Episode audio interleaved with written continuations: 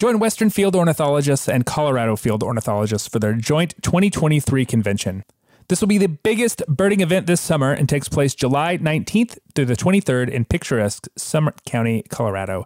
The convention includes four days of field trips covering habitat from pinyon juniper foothills to alpine tundra. It is a great opportunity to pick up high elevation specialties. Field trip leaders will include the ABA's own Ted Floyd, Nathan Pieplow, and the convention's keynote speaker, Jessie Barry from the Cornell Lab of Ornithology. Other highlights include workshops, science sessions, youth birder field trips, bio blitz, and local, national, and international exhibitors for optics tours and environmental nonprofits. For more information and to register, visit www.cobirds.org. That's www.cobirds.org. Hello and welcome to the American Birding Podcast from the American Birding Association. It is a busy time of year for the birding world, and we've got some things to announce. To that end, I've mentioned it before, I'll mention it again. We will be at the biggest week in American birding starting this weekend, the first weekend in May, if you are listening when this episode drops. I'll be there starting on Monday afternoon. Come and say hi. I'll, I will probably be hanging out at the ABA booth most afternoons. And the next weekend, and this is a new thing, I'll be in Philadelphia for an event that we are taking part in with the Drexel University Academy of Natural Sciences. It is the Cheryl Beth Silverman Memorial Lecture Series. It's called For the Love of Birds. It is an event Friday, May 19th at 6:30 p.m. It will be a panel featuring yours truly, along with recent podcast guest and mindful birding advocate Holly Merker and photographer and educator Anwar Abdul Kawi. It is free to the public. I think it's going to be a lot of fun. It will be a joyful celebration of birds and birding. And afterwards, we will view the Academy's exhibitions. They have a new bird exhibition. It'll be very cool. So if you're in the Philadelphia area and you're interested in coming out, again, it is free. Again, it is Friday, May 19th. Tickets are limited. I will put a link to the ticket place the ticket website in the show notes. Come out and see us. It should be a good time. I'm going to explore recording it too for a future podcast episode. No promises on that, but you know, we'll see where it goes. On the show today, I am excited to welcome ABA Lifetime Achievement Award recipient Peter Pyle. He is the author of the famous Pyle Guides, the second edition of which came out earlier this year. We will talk about molt, obviously. But that's not all. We'll talk about records committees, Hawaii, and more. All that after this week's Rare Birds.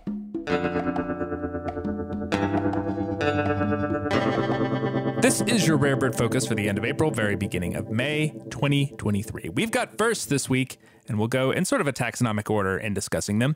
First up, it has been a year for inland red footed boobies. North Carolina recorded what is likely to be the world's farthest inland record of the species earlier this year, followed a few weeks later by one in Burlington County, New Jersey, this week, which represents that state's first. This bird was seen after several days of storms from the east and southeast, which tracks for a wayward seabird like red footed booby. Thankfully, for this individual and North Carolina's record, this red footed booby is a little bit closer to the sea. Ohio nets yet another state first gull, this time in Lorain County, with the release of a photo of a Heermann's gull on where else? A parking lot. This is Ohio's third first record since the end of December, all of which have been gulls first common, then glaucous winged, and now Heermann's. Over to Minnesota, where a Swainson's warbler was seen in Hennepin County, that's near Minneapolis. This is an overshooting migrant as the species breeds in the southeast United States. And according to eBird, this is the second most extraliminal record for this bird after a 2006 record in Manitoba. There are a number of records from surrounding states, however, almost all of which come from May and likely represent overshooting migrants as well.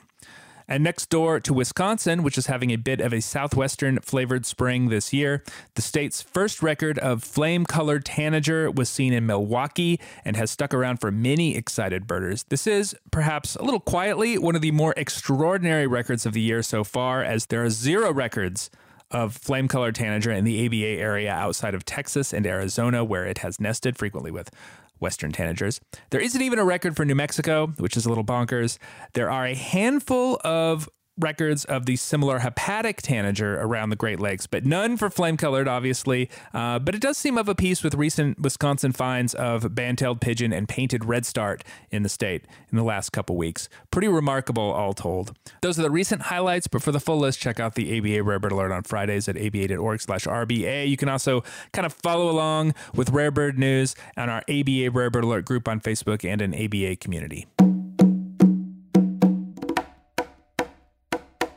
Peter Pyle has probably been one of the most influential American ornithologists of the last few decades. His Identification Guide to North American Birds, informally known as the Pyle Guides, are widely known as the Banding Bible and remain some of the most informative and intimidating bird books on birders' shelves. The much anticipated second edition of which came out this year, but that's hardly all. He's the chair of the ABA Checklist Committee, was central to the effort to shepherd the birds of the Hawaiian Islands at long last onto the ABA checklist been associated with the Institute for Bird Populations in Point Reyes, California for many years, and this year he was the recipient of the ABA's Lifetime Achievement Award. For all that and more, congratulations on the award, Peter. It is great to talk to you. Uh, likewise. Uh, thanks for arranging this. I'm always happy to spout. Absolutely. We'll give you the opportunity to do so. Um, it's uh, early spring uh, now across the ABA area. What what does that mean in North uh, Northern California? What is what does that got you thinking about in terms of birds? Well, FOS that's the big word of the uh, mm-hmm. uh, the time period. Um, here we get uh, our March arrivals included uh, Wilson's warbler, warbling vireo, um, usually western flycatcher. Allen's hummingbird is FOS in January, so mm-hmm. you know normally it's a kind of a, a downtime for birding in Northern California between January and April or March. Um, those are really the only things. The gulls kind of all leave, and yeah, and the, this year especially has been very rainy and very cold. Yeah. So yeah. Um, so, you know, it's kind of the doldrums. Rich Stallcup used to get very depressed every March and disappear for for a month, and he couldn't wait for April. And so now we're coming out of it and looking forward to the spring. Yeah, absolutely. I have a, I have a theory about birders, especially in northern climes, where, like they tend to get kind of crabby in in March because everyone's waiting for the birds to come, and we're still a couple weeks out, and and the winter has been long and hard, and we're we're just ready. We're ready for it. Perhaps we feel that more than most. yeah, and you know we're all complaining about a little rain, but you know it's nothing like some of the other places in the country where it's you know snow until April. Yeah, right. Tornadoes and all these other things. But um, yeah, so anyway, we're uh, we're getting ready. Yeah. Um, I, I'd love to talk about uh, what I will refer to as the Pyle guides, just because it's shorter. Um, when you first started working on them, what problems did you see that you imagined that they would attempt to solve? Uh, mostly um, at the very beginning, and this goes all the way back to 1981 when I did mm-hmm. little worksheets for the Point Reyes Bird Observatory's Palomarin field station, was just simply trying to get banders to age and sex birds correctly. Uh, back then, there was an old guide from 1969 done by Merrill Wood, mm-hmm. which uh, detailed basic plumage differences in some of the easy species like indigo bunting. Here's a male, here's a female, here's a young male.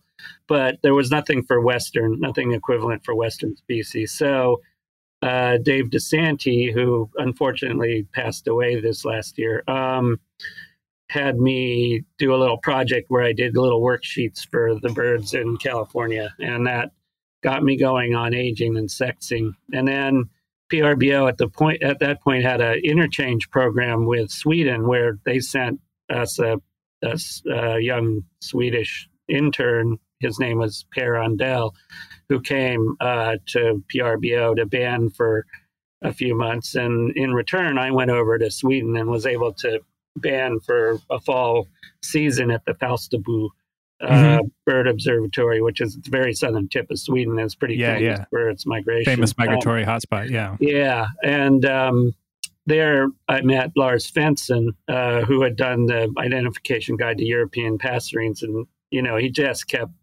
harping on me that we needed something like this for North America. and we went out looking for white tailed sea eagle nests um, and and found the nests but not the birds but you know in the process of that trip i said he convinced me okay i'll do it so when i returned to north america uh, yeah, I embarked on an identification guide to North American passerines, which is actually what he had too, passerines. Um, and then got that completed by 1987 with co-authors Dave DeSante and Steve Howell and Robert Yunick. Um, and then um, 10 years later, updated it and in, added uh, non-passerines and added mm-hmm. subspecies. Mm-hmm. So that was the 1997 edition. And that kind of had its run uh, until this past year uh, when it badly needed updating, um, primarily primarily for molten plumage terminology. Yeah. So, uh, am I correct in assuming that there was very little of this sort of information out there for North American birds? You were sort of figuring this stuff out on on the fly, uh, pardon the pun, as it were, uh, for a lot of this information. Or did you just have to go deep, deep into the into the library of bird scientific papers to find this information and, and collate it into into the what became the Pyle guide? Uh, yeah, a mix of all of that. Yeah. Um, there was some good literature, uh, but I did spend an awful lot of time in museum collections. Particularly, nobody had kind of um, figured out what we call molt limits now, and that's where uh, during the preformative molt, uh, you know, in the first months of life, most passerines will molt some, but not all of their wing feathers. And mm-hmm. so the limits between the replaced and the retained feathers are called uh, molt limits. And um, those are very important for aging. So, and, and in the 1987 edition, we hadn't really gotten onto that yet. Um, so that edition mostly includes obvious stuff like, you know, uh, the indigo bunting or lazuli bunting that I just mentioned. Um, uh, but then so I went in the early 80s or, or let's see, am I getting that right? Well, anyway, at some point in the history there, I went into the museum collections and and really figured out the molt limits. Uh, yeah, it was in the 90s, and so published that in North American Bird Bander and um, molt limits for all of the species and whether they have could have eccentric molts or not, or have molt primaries or not, or if the molts could be complete or not. Yeah. These are all the variations we normally see in the preformative molt. It seems like a lot of the discussion about molt in general has to do with sort of, you know, coming up with a terminology that is uh can be used across across the board. That's I mean that's still a problem with with molt terminology. There was a big paper that came out last year about you know what is the best molt terminology uh, to use. Has that been a difficult thing to kind of figure out over the years? Like what direction are you sort of heading towards when you're thinking about how to talk about molt? Oh boy. Do you have like three hours? Right. yeah maybe, maybe um, not. I realize yeah, i'm going no, down a rabbit hole here. uh, it's been a long process. I think we're us in the uh, so-called humphrey parks camp are mm-hmm. gradually making uh, progress in that regard um, the old uh, terminology post juvenile, post breeding, pre breeding uh, is fine for the few birds we have in North America, particularly right. and in Europe, particularly passerines. But they just it just does not work at all um, for birds around the world, and so we've been really pushing on um, Humphrey and Parks. And really, the thing about Humphrey and Parks to understand is that the terminology is based on how the molts got there, how they evolved. Mm-hmm. And they did evolve in certain ways. So pre alternate molts evolved along various bird lineages at various times. And that's how we name name it, not based on uh, breeding seasons and so forth. And and really, once you understand that concept, and it is a little bit difficult to understand once you've uh, gotten used to the sort of boreal centric um, viewpoint. Uh, it, it just everything falls really nicely in place. Um, one of the projects I'm involved with right now is uh, updating the appearance sections of the Birds of the World accounts, and mm-hmm. and they have me doing all kinds of stuff. And you know, for instance, in the last last month or so, I've done fiery throated hummingbird, Sunda bulbul, Woodford rail, Asian fairy bluebird, silver cap fruit dove, Chinese penduline penduline tit, you know, and it's a great project because it has me looking at these molts and plumages and using Mhm. the Macaulay library extensively to figure out molts and plumages in these birds, many of which have nobody's even thought about. It. You're it yet. right. Never been described. yeah. Um, So you know, and and I, you know, everything Humphrey Parks just is so fluid in describing the molts and plumages of all these species. But you know, if we attempted to try to say post breeding or pre breeding for birds that are in the tropics or the southern hemisphere, even it Right. just gets really really. Yeah. really untenable. So um, that paper, we've got a um, the Humphrey and Parks came out in '59, and they sort of set up the concept. Then Steve Howell et al. in 19 in 2003 updated it. Uh, very importantly, that molt that we consider the preformative molt is a unique molt to the 1st Mhm. cycle, and um, it, Humphrey and Parks had previously called it the first pre-basic, which really confused everything because it's not equivalent to the later pre-basic Right. molts, which are the complete They're not. molts. They're not. Yeah, exactly. It's not a complete molt. Yeah. Right. And um, so on that paper you mentioned uh, that came out in IBIS by Yosef Kiat, we're going to, uh, we've just uh, submitted the original four authors on Pilot or on Howell et al. 2003. Have, we've resubmitted another paper, a rebuttal of sorts, which includes a philo, phylogenetic tree trying to trace all of the molts through the history of, Oh, of that's birds cool. and try to mostly to try to get folks to understand the evolutionary concept of describing these molts.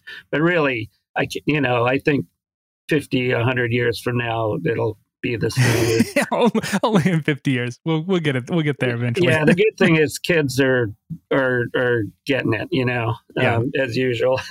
Us old old folks who who uh, have different terminologies in our head are still Yeah. scrambling around. But um, I think I think uh, it's coming along pretty well.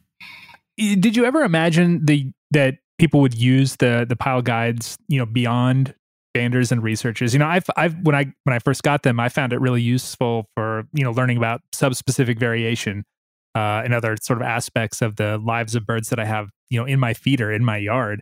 Um, they, you know, there's a lot of stuff in there that you wouldn't necessarily find in a traditional field guide, and I think that's very attractive uh, for that reason.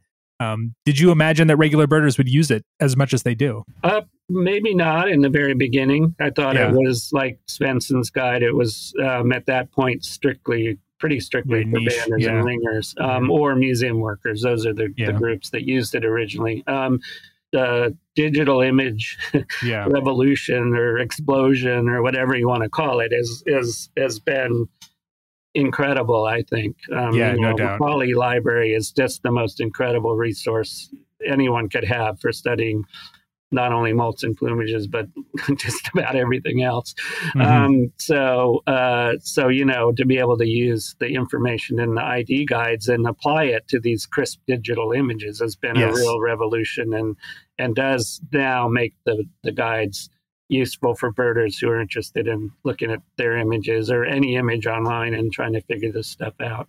Yeah, yeah, I really think that the interest in this sort of I know sort of arcane birding knowledge is really expanded alongside with the you know increase in quality of optics, not only digital photography but also just uh, binoculars. You know, the binoculars are better now than they were 20 years ago, and people can see this stuff better, and you can explore this stuff better. It's been really amazing to see that stuff that that take off. Yeah, yeah, no, and I'm, you know, I I have my guides next to me because I can't remember everything in there, of course. and uh, you know, when I pull up an image or someone wants me to help age or sex or determine subspecies or even identification of a bird with an image, the, you know, it's it's it's useful. I really like to stress that you often with identification you need to age and sex the birds 1st Mhm. because that then will let you um, understand you know where it is what's what its plumages look like in relation to those of a uh, contending species and that often helps with identification Yeah, and I think sometimes this this idea of molt and, and aging and, and sexing birds can be a little intimidating for novice birders. But I think we are doing this stuff on a very gross level whenever we see every bird that we see. Like it's not hard. One of the first birds that people identify here here in the east, for instance, northern cardinal. You're immediately aging and sexing the birds every time that you see one. Uh, you're just taking a little bit further down that road when you're kind of exploring that on more subtle plumages or, or different bird bird groups. Yeah, and it's the logical next step. You know, the mm-hmm. identification literature was pretty um, taught back in the 60s and 70s and 80s when we were still trying to figure out empids and whatever. Mm-hmm. Uh, but, you know, everyone seems to have that down so well now that seems like, okay, what can we do next with all of this? So right. I agree. Yeah. Um, what are some of the biggest changes between the the first editions and these new second editions? Aside from, well, I guess you you said molt molt terminology was a big one, but were there any other things that you've learned in between publication of these two editions of the, the books? Uh, yeah. Um, the, the molt terminology is the number one thing. You know, in 97, that was before Howell et All came out. Mm-hmm. So we used the first pre basic and and that just it's I, I, taught a lot of workshops before and after um, mm-hmm. that change and the the ability for students to learn molt and plumage is just leapt by you yeah, know a thousandfold yeah. once we made that change because it was just too hard to too confusing to consider those two molts equivalent um, so what else i added like 21 species mostly mm-hmm. Some introduced things including some new families like munia and bulbul and um, collar dove and some of these things that uh, you know have kind of come come on since 1997. Collar dove actually was just starting to yeah, to, yeah, I remember to get going then, and I kind of debated whether to put it in 97. I said, nah, nah, hopefully they'll go away. it didn't yeah, happen. No, no luck. Um, yeah. So then in 08, I did the the part two, which includes mm-hmm. all the water birds and so on. Um, and so I took a lot of what I'd done in 08 and applied it to 97, to the new 2022 revision, mm-hmm. including um, putting the numbers in tables, uh, putting the measurement data in tables, and adding um, tarsus and exposed culmen for all of the birds. And they're now mm-hmm. in tables so that you can easily compare between species and between subspecies oh, and nice. yeah. between sexes. And so I think that really is going to help people use measurements effectively to to help age and sex birds. And then um, let's see, added those species. and another big thing I'm um, I did, I just decided to do was kind of overhaul subspecies recognition, and I kind of think this is going to be an interesting uh, process to go through. I'm I'm mm-hmm. going to I've got a big database that I want to now publish with which subspecies I decide to synonymize and which not. But you know, basically, mm. I tried to apply this 75% rule to all subspecies, and there were a lot of subspecies that were kind of, I thought, oversplit. What is the 75% rule? Just uh, out of 75% rule is that, but if you have two birds of different subspecies, two populations, you can mm-hmm. identify based on phenotypic characters, morphological or plumage. Uh, or measurements, um, 75% of the birds of one population from 100% of the birds of the other population. Oh, okay. Yeah, it makes sense. So that's, that's, what I thought it was. But uh, yeah, yeah, that's, an old rule. Rand, I think, 1947 or something like that, mm-hmm. originally proposed it. Um, if you really try to apply that rule to subspecies, a lot of them don't make the cut. And yeah. another problem was that I know some species that don't make the cut. maybe, yeah. Pacific slope and cordilleran flight. Yeah. uh, so what I wanted, another problem was that the the recognition of subspecies was not standardized at all across mm-hmm. the board. You know, oh, yeah, that's a problem. Yeah, and there was a flurry of time, you know, in taxonomy when all the species were identified. And then what do the taxonomists do? Well, they want to then get heavy into the subspecies. So in the yeah. 30s, 40s, 50s, they would amass, you know, thousands of specimens from all over the country and divide them into breeding location and be able to see these subtle differences, which were real. But mm-hmm course, it's more fun to describe a new subspecies than not. So, so they went ahead and did that, and then you know a lot of them just turned out to be kind of weakly defined, and and you yeah. can't really apply them. So what I did is I went through and I kind of put the axe to a lot of these things and tried to just list subspecies that I felt were not only that you could identify based on that 75% rule, but also eliminating things like clinal variation. You know, a lot of the subspecies, if you take a bird at the northern end of the range and a population at the southern end of the range, yeah, that 75 might work. But then as you go through all the populations in between, whether it be measurements or plumage or even song. Um, it's just like an even clinal gradation yeah. between one end and the other, and there's nowhere to really draw a line. Exactly. So, right, yeah. so I, I tried to eliminate those cases as well. And I used data from the MAPS banding program to look at measurements. I did a lot of looking at Macaulay images to try to assess plumage, uh, mm-hmm. how much variation there would be in each population, because that plays into it. And then just how big the differences are. And, you know, you have to really account for plumage wear and molt and all these other things as well. And so going through that process with all the birds, um, you know, I probably eliminated 25, 30% of the previously recognized subspecies. So now I'm doing going back and doing that again for the birds in part two. Once I finish that analysis, I'll, I'll uh, publish I'll publish the database.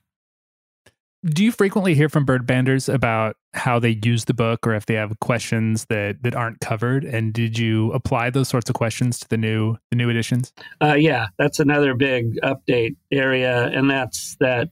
I know thousands of users. I li- listed them all in the acknowledgments, but mm-hmm. it's not even a full listing since I lost a lot of my emails when my computer crashed a couple times. Um, and so all that information is is is really valuable, and I mm-hmm. and I do get, and I'm always happy to entertain questions from banders and others. So now they're coming at me with little things they're finding in the new edition that aren't right, you know, little mistakes and errata. Yeah. So I'm I'm I've got an errata that's going and is up online already, but I'll be putting up an update here soon move on to your work as a chair of the the ABA checklist committee. You've been you've been there for several years, um, but you've undoubtedly served on bird committees throughout your birding career.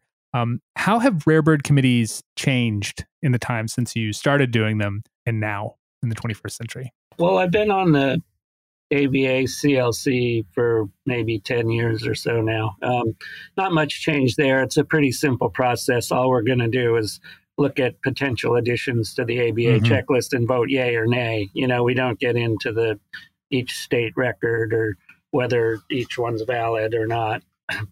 Most of them, most of the birds are much more better documented now than they used to yeah, be. Of course, with truth? digital imagery and eBird and everything else. So that makes our job a lot easier for a lot of these cases that are that are easy, like uh, let's see, Oriente warbler. We just uh, is that right? Mm-hmm. Uh, we just uh, uh. Was it the Icterine warbler? Icterine. I'm sorry, I keep yeah. confusing those. Orient is probably on its way. So. Yeah. Icterine warbler. We just accepted, for instance. Yeah. Um, you know, that's a pretty open and shut case. The, the, really nice photos. the places where committees are, I think, more valuable come with assessing whether a bird has got to and the ABA area, for instance, naturally or not. Mm-hmm. In a few cases, you've got identification issues. Um, and then also the other area is establishment of, of breeding populations for mm. not exotic or non-native or alien or whatever you want to call them. Um, and so that's uh, uh, those are two areas where I think the committee still serves a really good purpose. Yeah, I think just uh, just you know maintaining a standard for, for at the state level. I've been on the California committee for like 35 years or something. I'm back mm-hmm. on it now. At the state level, it's more like uh, maintaining a database for these rare birds, which ones make it, yeah. which ones don't. And then, for instance, in California right now, we're really trying to assess Mexican duck is a good example. Oh, um, really? You know, okay. whether how many of these birds that get to California can we consider pure and where to draw the lines and and then what is the status of males I should add because nobody's identifying the females yet in California. right. So uh, anyway, that's uh, that's the kind of thing that I think the the the committees function. And then we do create great archives at the state level. Mm-hmm. For instance, yeah. a few years ago, I did a paper to, on how to tell Nazca from masked booby, and I used the whole archive of the CBRC, the California Bird Records Committee, the, all the photographs that had been saved and descriptions, and looked at everyone and assessed: is it a could it be an ask a mask, or should we just leave it as a slash? That would be a, a good, you know, example of a use of of record committee efforts to to mm-hmm. advance mm-hmm. what we know. Yeah, I, I totally agree. You know, the institutional knowledge is definitely a huge benefit of the records committees. And um, I'm currently back on my state's records committee for a few years off, and it's and it's amazing the the quality of documentation even in the last 10 years that I've been doing it is is absolutely incredible. I mean all these all these rare birds that come up to us all these vagrants and are just so immaculately documented frequently with dozens and dozens of photos uh, from birders that go get them all super easily accessible. It does it does make it super easy. It makes you wonder sometimes whether or not what the purpose is of of a rare birds committee because you know obviously the identification of the bird is not in question but there is a lot of data out there older data that is so critical to establishing changing status and distribution of these birds that that is not on eBird yet perhaps but um, it's it's nice to have that available. And I think my my state, North Carolina, has actually done a really nice job keeping that stuff accessible to to the birders here. Um, I use it all the time. Yeah. Oh, yeah. California is the same. It's a it's a great resource for sure. Mm-hmm. You have a you have a long personal history with Hawaii. Uh, you grew up there. You've worked on bird surveys there and elsewhere in the tropical Pacific. What did it mean to you to be able to add those birds to the ABA checklist? Uh, during the period where you were you were chair of that committee? Uh, yeah, it, it, it, has been a long discussion. My father, mm-hmm. of course, was Robert L. Pyle, was um, the guy and the bird guy in Hawaii for so mm-hmm. long.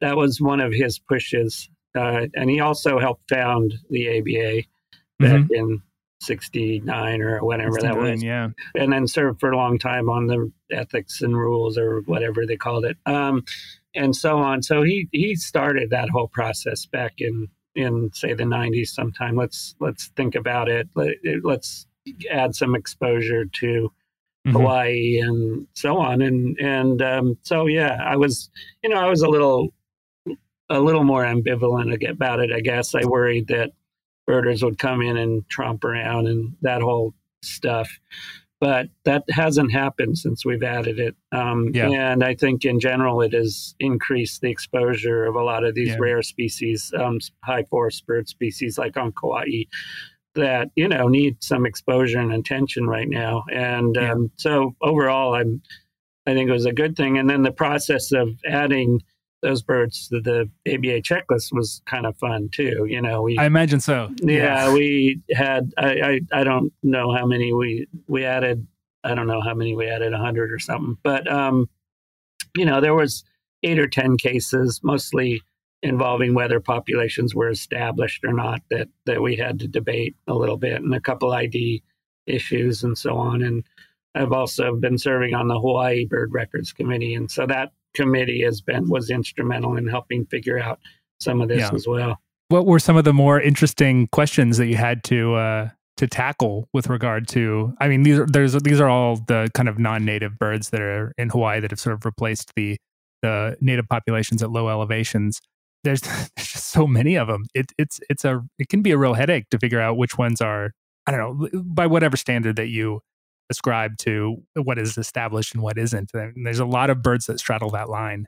Yeah, that's that's right. And the process actually allowed us to eliminate a couple species from not only the Oh really? I mean, they didn't make the ABA checklist, but also we took them off the Hawaii checklist yeah. as well, like black-rumped waxbill and uh, blue uh, red cheek cordon bleu mm-hmm. and um, uh, I think uh, orange cheeked wax waxbill were the three that that we started looking at the data relevant to this question, and uh, they'd all gone kind of extinct, uh, extirpated. They were there for a while, but then you know putzed out the populations. Um, it really, we didn't really have the documentation to know that they'd been established mm-hmm. long enough. So so things like that were were good, and then we debated quite a few species. Um, and I think there were like eight species that we were debating whether to add, and only one of them, I think the the common peafowl is the only one that did make it on.